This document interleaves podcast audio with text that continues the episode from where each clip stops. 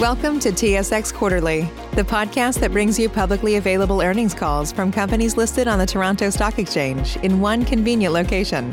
Gone are the days of looking through confusing websites. You'll find the important information right here. Enjoy the call.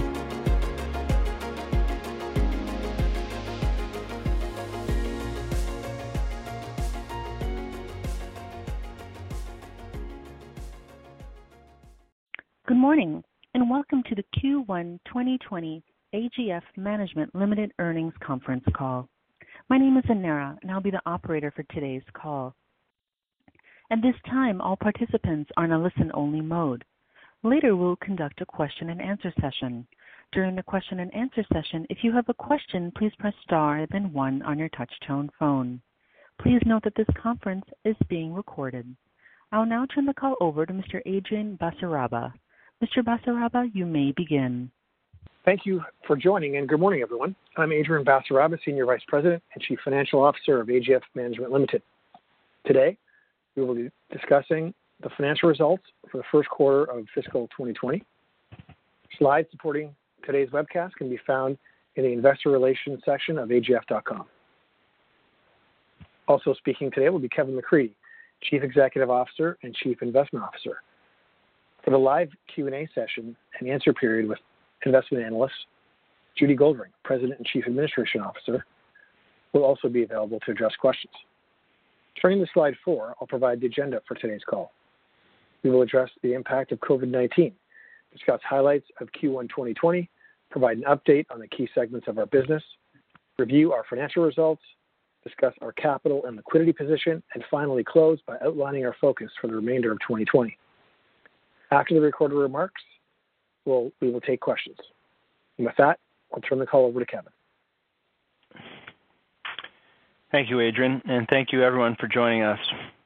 Before I discuss the highlights of Q1 2020, I want to address the impact of COVID-19, which has introduced unprecedented uncertainty and volatility in global markets and economies. AGF has a comprehensive pandemic and business continuity plan that ensures its readiness to appropriately address and mitigate any business risks and impacts to clients and employees. We made a concerted effort over the past two years to move our office environment to the cloud to prepare us for times like these. Over this past week, more than two-thirds of our employees were working and signing on remotely with minimal issues. As of Monday evening, we have implemented a full work from home program except for certain employees working at our BCP site, business continuity planning site, that is. In these volatile markets, we are focused on delivering the best possible stewardship of the investments that clients have entrusted to our care. We actively manage for and stress test all of our investment portfolios on a regular basis under various market conditions to effectively control for our liquidity management needs across our suite of investment solutions. We will continue to monitor the situation closely and follow the latest guidance from local, provincial, and federal health authorities to ensure our practices are aligned with the latest recommendations. Starting on slide five, we will discuss highlights of the first quarter of 2020. During the first quarter, we continued to execute against our strategy and stated goals. I'll begin with some highlights. Despite the recent market volatility, our mutual fund business reported gross sales of 562 million in the quarter, 9% higher than the first quarter of last year. Our private alternatives AUM reached 2.7 billion, up 27% from a year ago. And as of February 29th, our key strategies, including fixed income, global select, global sustainable growth equity, and emerging markets equity strategies, are all performing above benchmark on a one, two, and three-year basis. In January, the AGF Global Convertible Bond Fund, AGF Global Select Fund, and AGF IQ Global Income ETF portfolio earned Fund Grade A+ awards, which are given annually to investment funds and their managers who have shown consistent, outstanding risk-adjusted performance throughout the year. On the U.S. side, one of our funds is a finalist for the 2019 ETF of the Year award by ETF.com. The fund uses a long-short strategy to create a market-neutral stance that has provided a positive return for investors in the current negative market environment. On March 2nd, Damien Hendrickson joined AGF to lead our U.S. business and drive growth in key institutional segments. Damien was most recently head of Americas for HSBC. We remain on track to meet our SG&A guidance of 180 million, and the board unanimous, unanimously confirmed a quarterly dividend of 8 cents per share for the first quarter. Starting on slide six, we'll provide updates on our business performance. On this slide, we break down our total AUM in the categories disclosed in our MD&A and show comparisons to the prior year. AUM ended the quarter at 37.4 billion. Mutual fund AUM decreased by 3%. I'll provide more color on our mutual fund business in a moment. Institutional, and sub-advisory, and ETF AUM decreased compared to prior year, mainly due to the redemptions that we addressed in previous quarters. In the past several weeks, we received redemption notices from two clients with $760 million expected to transact in Q2 and 560 million expected to transact in Q3. The annualized revenue impact is approximately $2.3 million. The Q2 redemption is a sub-advisory relationship with an ETF provider that will have minimal financial impact. The Q3 redemption is due to a client internalizing their investment management capability. For our ETF business, our suite of Canadian and U.S. exchange-listed funds continues to experience growth. In the current volatile market environment, our liquid alternative products are uniquely positioned to meet investor demand for income and for risk management. Our market-neutral anti-beta strategy, which trades under the ticker QBTL in Canada, is designed to provide a hedge to the equity markets, providing protection during drawdowns while maintaining upside participation. During the recent market downturn, the strategy performed as intended.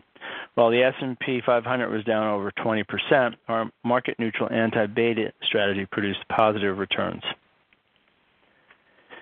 Our U.S. long-short dividend strategy, which trades under the ticker symbol QUDV in Canada, which is also offered as a mutual fund, is designed to provide income through equity dividends with a bond-like profile. Both strategies are available as U.S.-listed ETFs and have seen record flows in recent months. Our private client business continues to demonstrate consistent, steady growth, with AUM increasing 5% year-over-year. Our private alternatives AUM reached 2.7 billion this quarter due to our latest fund, which raised considerable capital from institutional investors in Canada, United States, Europe, the Middle East, and Asia.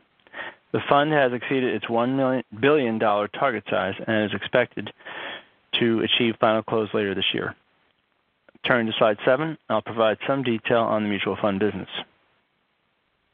For the past 12 months, ending February, the Canadian mutual fund industry reported net sales of 23.9 billion, compared to net redemptions of 9.7 billion for the prior 12 months. Despite the improvement, starting the second half of February, North American markets were significantly impacted by the COVID-19 outbreak. In this challenging environment, our mutual fund business reported net redemptions of 344 million, this includes a redemption of approximately 200 million from a client invested in the institutional series, which we disclosed on the previous call. Excluding net flows from institutional clients invested in mutual funds, net redemptions were 141 million for the quarter, compared to 104 million in Q1 of last year.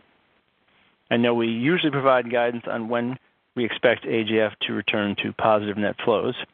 It is difficult to offer a meaningful outlook when the precise impact and length of COVID-19 pandemic remains unknown. I can tell you that in speaking with our retail and institutional distribution teams, that business is still being done, but done differently. With COVID-19 impacting all of our daily routines, meeting with clients and prospects have become a far more virtual transaction. Our call center has seen no material change in volume or types of calls and transactions. March 2020 numbers remain similar to March 2019 activity. On the retail side, our wholesalers are in constant contact with advisors, leveraging digital outreach tools and sharing portfolio stress testing with a capability we launched last year. At the same time, we are providing expert insights and thought leadership to support clients in navigating this rapidly changing and uncertain environment. We are also actively using a behavior profiling model that incorporates all our touch points with users across our global client channels. We have an agile approach, which allows us to adapt as we test and learn. This allows us to arm our sales team with new insights as the model learns. Before I turn the call back to Adrian, I want to give a quick update on performance. AGF has historically reported percentage of AUM above median, which involved comparing our trailered mutual funds to the population of competing funds.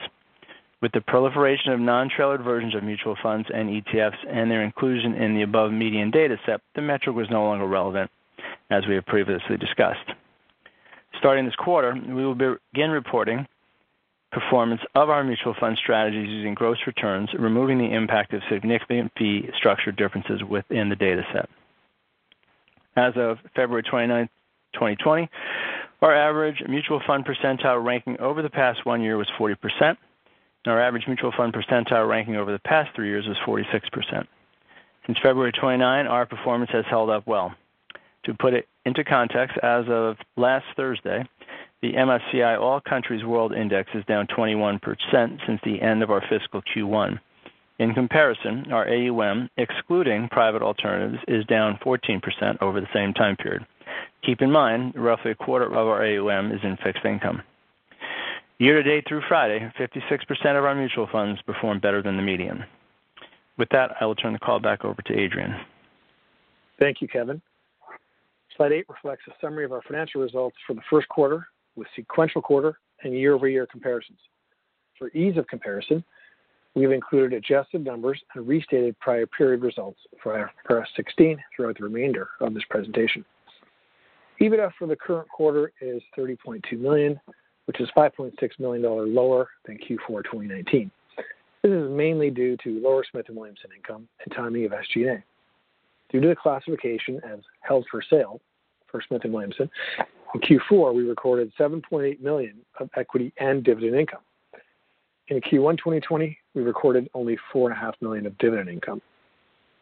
Turning to slide nine, I'll walk you through the yield on our business in terms of basis points. This slide shows our revenue, operating expenses, and EBITDA before commissions as a percentage of AUM on the current quarter as well as the trailing 12 months view. Note that AUM and related results from Smith & Williamson, the private alternatives business, one-time items, and other income are excluded. The Q1 revenue yield is 110 basis points, which is consistent with the trailing 12 months. Looking forward, all else being equal, we anticipate our revenue rate may increase slightly due to the committed redemptions that Kevin indicated earlier, which were at a lower revenue rate. Q1 SG&A as a percentage of AUM was 51 basis points, flat to the trailing 12 months. This resulted in an EBITDA yield of 25 basis points, which is one basis point higher than the trailing 12 months. Turning to slide 10, I'll address free cash flow capital uses. This slide represents the last five quarters of consolidated free cash flow on a trailing 12-month basis, adjusted for one-time items, as shown by the orange bars on the chart. The black line represents the percentage of free cash flow that was paid out as a dividend. Our trailing 12-month free cash flow was 51 million, and our dividend payout ratio was 49%. Our total remaining capital commitment to the private alternatives business is 61 million. Given the recent market volatility, I'll address what this means for AGF's capital position and profitability. Like other asset managers, a persistent market downturn negatively impacts our profitability and cash flow, as a significant portion of our revenue is driven by market-sensitive AUM. In general, for every 1 billion dollar reduction in average AUM, not including private alternatives, net revenue would decline by approximately 7.4 million. Keep in mind the sensitivity of our AUM to equity markets is buffered by fixed income and can also be bolstered by a weak Canadian dollar, since much of our AUM is global. Depending on the length and severity of any downturn, we can adapt by adjusting our SG&A to reflect market conditions. Our priority is to preserve financial flexibility and positively influence the sustainability of the dividend. Please keep in mind, with COVID-19 and its impact to our daily routines, we will have savings due to reduced or revised projects and activities, including travel and meals and entertainment. For now, we're reiterating our 180 million dollar expense guidance for 2020. At 180 million dollars, we will have removed close to 15 million dollars of expenses as part of an expense management program that began three years ago. This program positioned us better to deal with the current market disruption. In a worst-case scenario, there may be some concern about our leverage ratio or staying within financial covenants.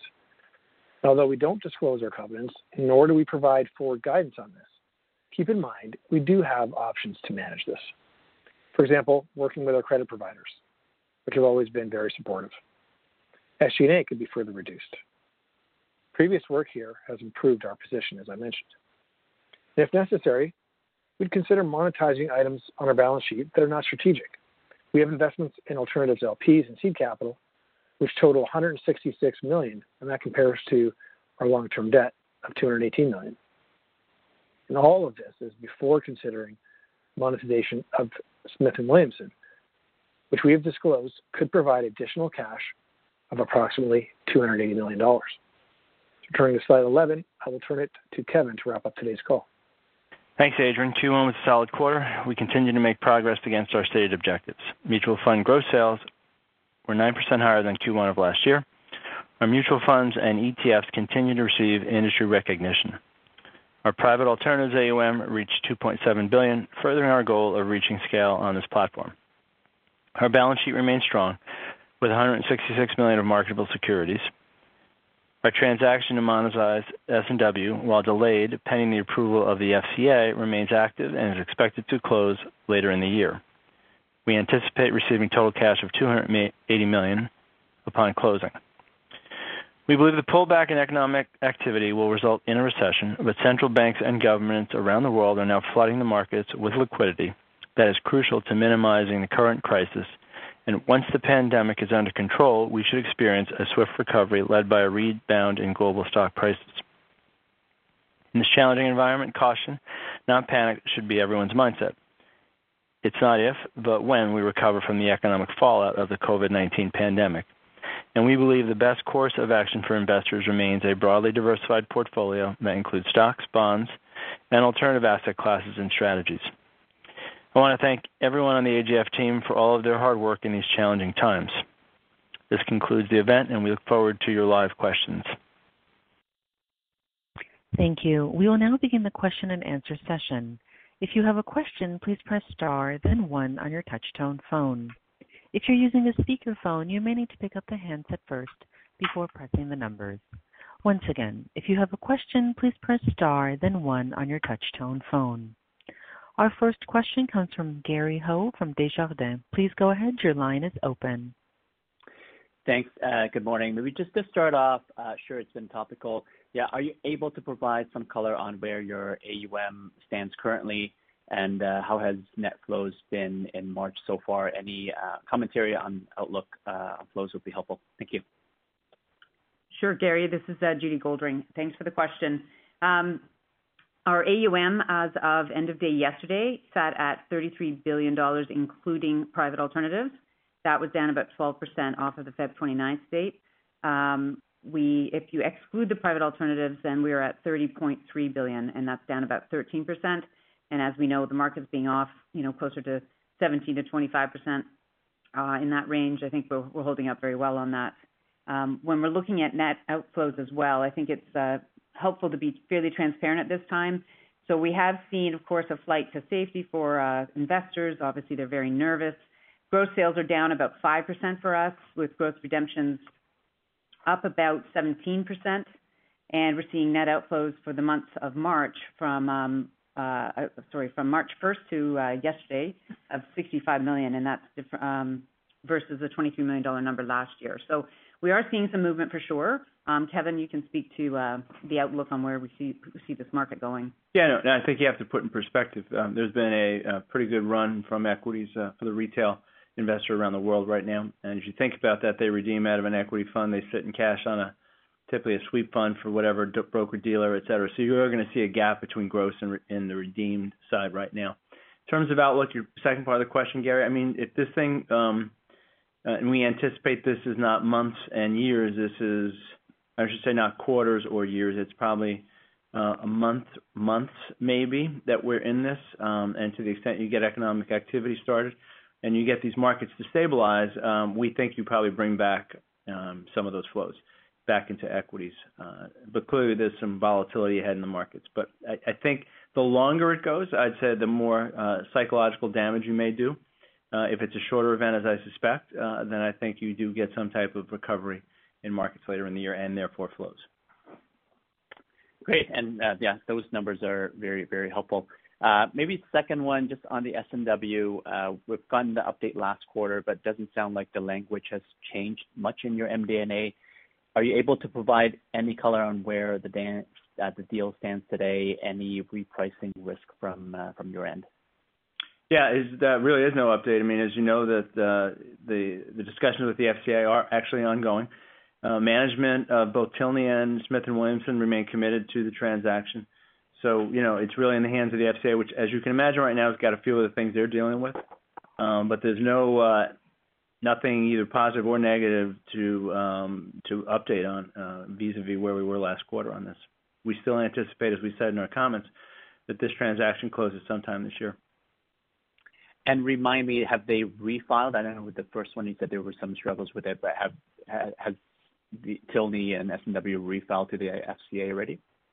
Yeah. So the application is Tilney's because they're the acquirer, so we're not privy to the exact application process. Um, but I understand that there have been, uh, we know that there have been obviously dialogue with the FCA uh, about what is needed to remedy um, whatever their concerns were.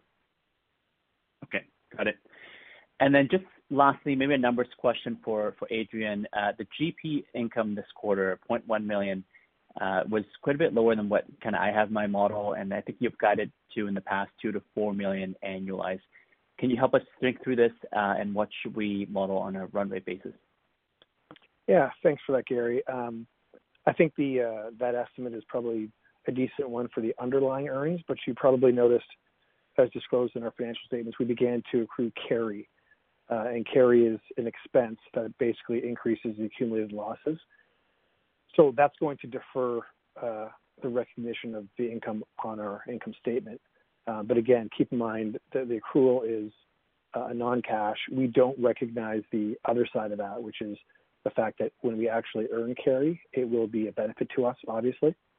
Um, so, uh, you know, the other uh, thing to keep in mind, Gary, is again, in note five, we disclosed that we received a dividend from our alternatives platform during the quarter. That might be a better way to sort of assess the uh, profitability of the platform going forward. Okay. Got it. Those are my questions. Thank you very much.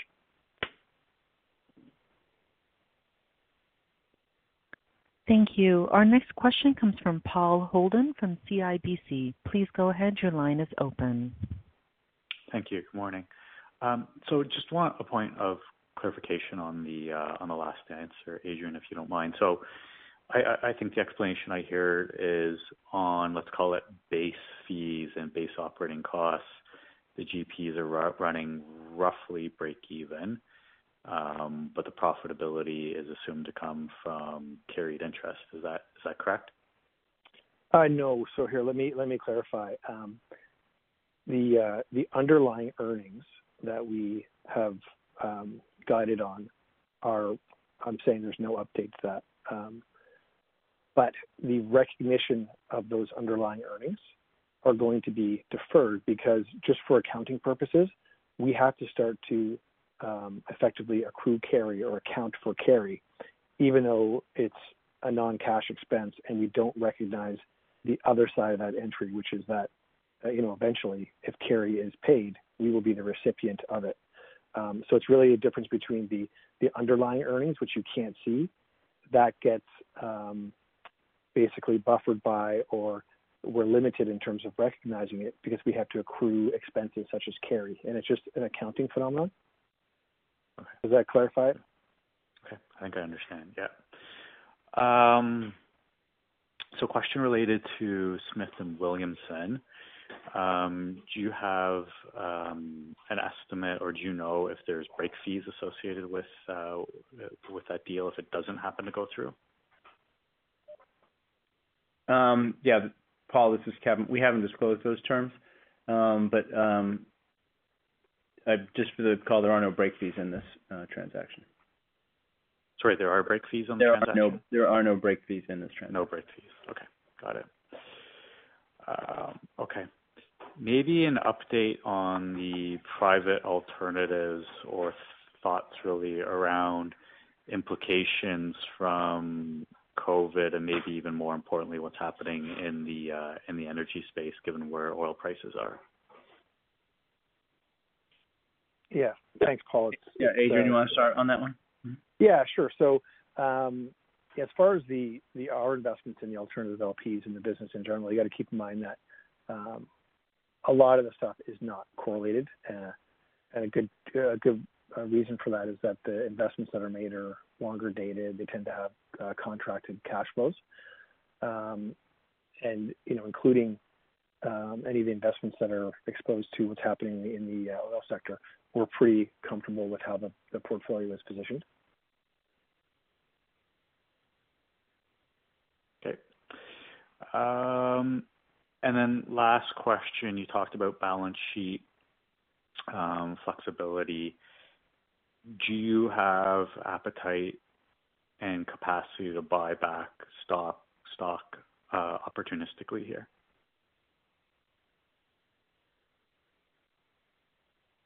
Hey, Paul, it's uh, it's Adrian again. So we're in, we are in blackout because of uh, the um, Smith and Williamson deal, so we would be we would be restricted from doing that.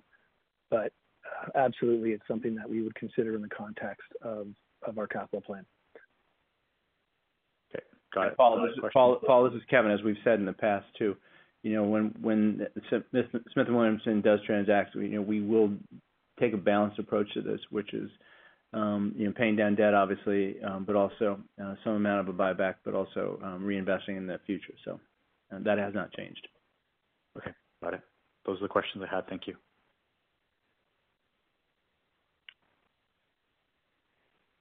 Thank you. Our next question comes from Geoff Kwan from RBC. Please go ahead. Your line is open. Hi, good morning. Uh, my first question uh, was uh, for Judy. I appreciate the transparency on the AUM and the net sales performance. Just wondering if you can comment in terms of um, how that either, you know, daily or weekly, like how that trend has been. Has it been, you know, as the markets have sold off, that's actually been picking up, or has it been, you know, relatively steady? Um, well, I can talk about sort of certainly our processing flows have been consistent from a back office perspective. We've obviously seen some uh, spike of movement into money market. Um, but, you know, there's sort of a consistent um, trend of, you know, behavior that we're gonna see with these investors as they respond to the market. There definitely is uh, a nervousness for sure, and uh, we're seeing that. Yeah. Geoff, it's Kevin. I would say that in the beginning when this thing started, obviously you saw a large gapping, and the redemptions they've seemed to, um, in the last couple of days now at a more stable pace. So I, I'm not. Uh, it doesn't feel like it feels like the panic selling is somewhat behind us. I still think there's a lot of nervousness out there. Okay, so it might be more of a, a gross sales issue than necessarily redemption. Is that a fair characterization? Yeah, at this point, I think people are sitting on the sidelines for sure uh, until they see where this settles out. Okay. And then, Adrian, um, you, you, were talking about with the um, some of the investments like in the energy space, and, and it sounds like with what you've got invested or the nature of, of the types of investments you've got, um, that there isn't as much of a kind of a potential hit on the mark to market uh, for those investments. Um, but I also wanted to, to, to ask about, you, you, talked about it's possible looking to monetize certain investments if you want to increase your liquidity position. Just wondering how you balance that in the context of, you know, asset values, broadly speaking, have come off, and then also having uh, you know, other investors in those assets um, that may also have different considerations as to whether or not to monetize certain investments. Yeah, thanks, Geoff. So I'm just really talking about that uh, in the context of a worst case scenario. We don't have any intention to, to or any need to um, monetize or liquidate anything. It was really just more so to um, help you feel comfortable around the strength of our balance sheet. Okay. but but You would have to kind of figure out the balancing out there because it's not just assets you own entirely yourself. You have other investors that you'd also need to take into consideration. Is that the right way to be thinking uh, about? No, not necessarily, Geoff. So If you if you think about the um, private alternatives market generally, there is a secondary market for LP units. Um, so um, I don't think that there's there's any sort of coordination that would be needed. But Again, I wanna stress that um, really what I'm talking about is, is the strength of our balance sheet. we don't have any intention or any need to to liquidate anything at this point in time. Okay. And just the last question I had uh, uh, for Kevin. Can you describe, I guess, if it's there is some sort of general way you can describe how the funds were positioned before the market started to sell off? Um, has that positioning changed even a little bit um, given where we are today? Yeah, Geoff, thanks. Um, so I think many of you guys know, um, we've spent time talking over the last year. We've been somewhat in the camp that things were, um, we were moving to new highs on things. We had played a little more defense last year, which hurt relatively as the markets, uh, you know, had 30+ years, uh, 30+ type percent years. That meant our balance accounts had more cash. We used uh, in our balance accounts to hedge one of our liquid alt liquid alt ETFs, which is an anti-beta ETF. So in fact, in the quarter, at its best here, um, with the market down near 30, it was up +18%. So that's a pretty dramatic spread. So having a couple of percent in all of our uh, balance products, um, a big chunk of it in our sector class, has really um, left us in pretty good shape um, with that thinking. We have um, started to leg some of those tools uh, out and leg back in to the markets, but I think we're gonna be in some chop from here. But performance relatively, um, and I don't have through last night, but you know, I think probably 60% of our assets right now or more are in those top two quartiles. And most funds, I think almost all funds, uh, or I'd say the majority are well ahead of their benchmarks right now. So that defensive posturing has clearly helped. And I think as we go back to advisors, um, after this settles down, I think that's gonna be a pretty good story to tell. Okay, great. Thank you. Thank you. Our next question comes from Graham Ryding from TD Securities. Please go ahead. Your line is open. Hi, good morning. Um, Kevin, if I could just follow up on that, the anti-beta performance, is that the market neutral ETF that you were uh, referencing, or is that a different product? Yeah. No, that is. Um, we launched that in the U.S. We've had it there for since 2011, uh, so we've had pretty good track record there, know how it acts in these kinds of times. It was kind of built after the thinking of 08. Um, and What it does is it shorts the highest beta names in the market and goes long an equal basket of low beta names. So if you think about beta uh, in an up market, high beta names, if the market's up 10, maybe they're up 12. Uh, The same thing doesn't happen. There's an asymmetry to beta. So when the market's down 10, those names tend to be down 17.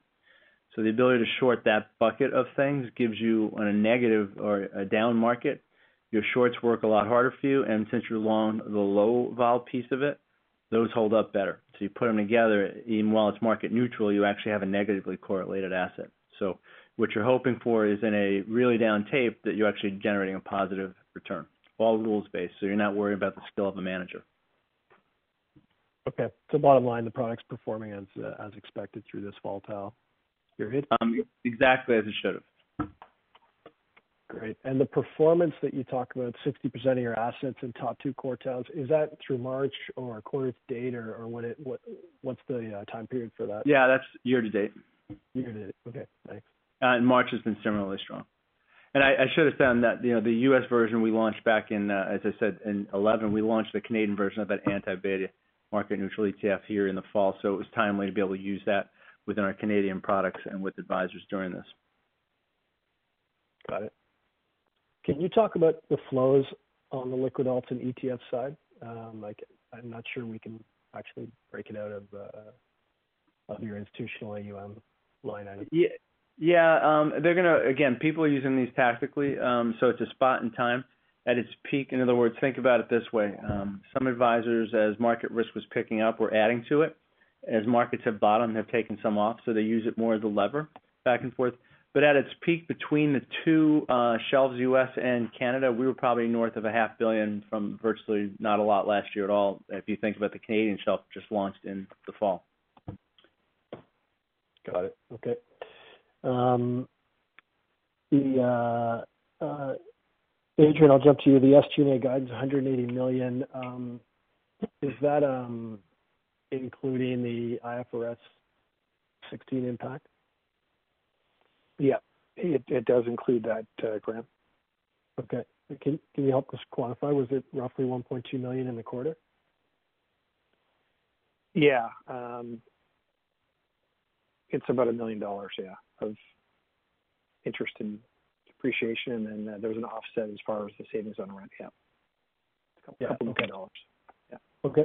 That's fine. That that helps. And then just lastly, I I think you said you don't disclose the covenant on uh, on debt to EBITDA. Um, is that correct? Um, That's right. Okay. Uh, how about just your comfort level on leverage then? You know, if for some reason Smith & Williamson is delayed or uh, or um, markets stay volatile here for a while, like, what is your comfort level before you have to start looking at SG&A or potentially, you know, worst case monetizing assets? So maybe, Adrian, I'll take this one first, and maybe you can uh, add in. Yeah, I think, uh, uh, Graham, you know, we we have been very, um, I'd say, cautious about our thinking about this. As you saw, we took $15 million out of expenses the last couple of years, not because, um, you know, we've been thinking about where markets are. Um, so, you know, in the worst case scenario, and we like to assume we have to be here another year down this level and take it even further down, there's a lot of things we can do. And so I'd say that I'm not concerned about it, but, you know, the things we listed out in the call commentary earlier were really to show you that there are things we can do in those worst case scenarios, but I don't think we're there. Um, but we obviously will have planning around that. So I have a fair amount of comfort in our balance sheet right now. Okay. I mean, Adrian, anything you wanna add there? No, uh, I think, you know, over the coming uh, weeks and months, we're gonna continue to monitor AUM revenue expense levels and adjust them as needed. Okay. Uh, um, that's it for me. Thank you. Thank you. Our next question comes from Tom MacKinnon from BMO Capital. Please go ahead. Your line is open. Yeah, thanks. Good morning. Um, A question about the fee rate. Uh, 108 beeps in the first quarter of this year versus, like, 102 in the first quarter of last year. Um, what's driving that? Is there any kind of uh, shift in mix here, or is there anything else happening? And is it sustainable? Hey, Tom, it's Adrian. Thanks for the question. Yeah, that's a good one. Um, it really is mix, and it's uh, effectively a larger proportion of our AUM is retail. And so when we give our guidance at, you know, a couple of basis points a year decline, that's sort of with a with a fixed asset mix. Uh, but obviously quarter to quarter, year to year, the mix can change. Um, so the direction of fees by line of business is probably flat to down. Uh, but when you look at it overall, I think you pointed out correctly that mix can have a very large effect on it. Okay. And with some of those institutional redemptions coming out, is that uh, well? the denominator shrinks, is the impact on the numerator is a little bit less just because there's more retail? Yeah, that's correct, Tom. Okay. And then I just wanna go back into these uh, kind of worst case scenario talks you've talked about here in terms of monetizing. Um, I mean, we've heard you say well, that would be a worst case scenario, and this would be a worst case scenario. What is this worst case scenario? Uh, is it, um, you know, how much more of a decline in markets, or is it, uh, we don't get Smith & Williamson? What uh, I was wondering if you can share any color in terms of what uh, you you mentioned you did do some stress testing, but uh, um, if you could share with us what your worst case scenario here is. Yeah. Where you start monetizing things. Yeah. So Tom, it's Kevin. So um, let's assume um, we fully expect that S&W is gonna monetize. If it weren't to monetize, that's not gonna be any kind of a trigger for us. S&W is a well-performing asset, has provided a good dividend, and the business continues to do well. Um so what we think about is a market that goes from here another 20-25 down, and we're there for a couple of years, right? That's that would be in my mind, where we'd have to start thinking about how do we, you know, just optimize our business for the future, as as all firms in our industry will on all sides of it, right? I don't think that scenario is likely, um, but that's why we're saying it's probably worst case. But it doesn't really it doesn't really center around S&W. Obviously, if S&W transacts, uh, it'll be. Uh, think about it, having cash in this environment would be actually um, a pretty um, be a lot of optionality for us to do things. So Right. But worst case is not really around S&W at all, because we like that business at the end of the day. If it doesn't transact, it's performing well. It's really around a market that stays here and is at this a duration that is just way out into the future. All right. Okay, thanks for that.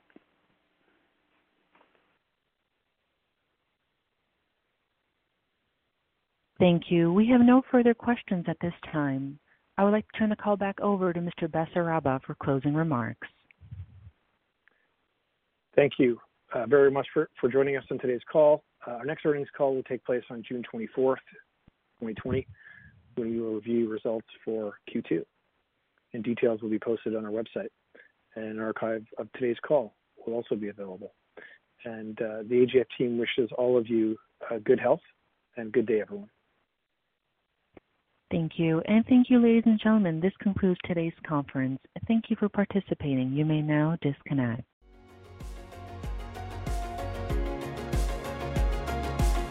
Thank you for listening to TSX Quarterly. If you enjoyed the cast, remember to leave a good rating. And remember, for any additional inquiries, please consult the company's investor relations section on their website. See you next time.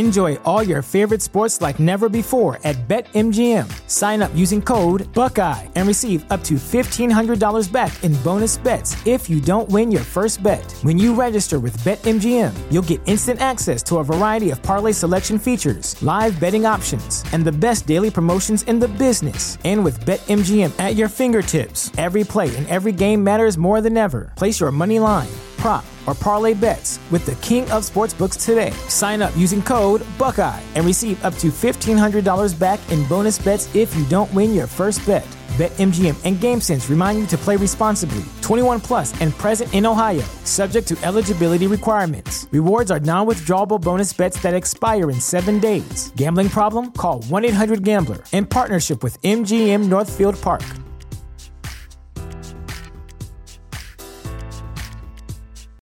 You know how to book flights and hotels. All you're missing is a tool to plan the travel experiences you'll have once you arrive. That's why you need Viator. Book guided tours, activities, excursions, and more in one place to make your trip truly unforgettable. Viator has over 300,000 travel experiences to choose from. Everything from simple tours to extreme adventures and all the niche, interesting stuff in between. So you can plan something that everyone you're traveling with will enjoy. Real traveler reviews give the inside scoop from people who've already been on the experiences you're considering. So you can plan with confidence. Free cancellation helps you plan for the unexpected. And 24 7 customer support means you can travel worry free. Download the Viator app now and use code Viator10 for 10% off your first booking in the app. Find travel experiences for you. Do more with Viator.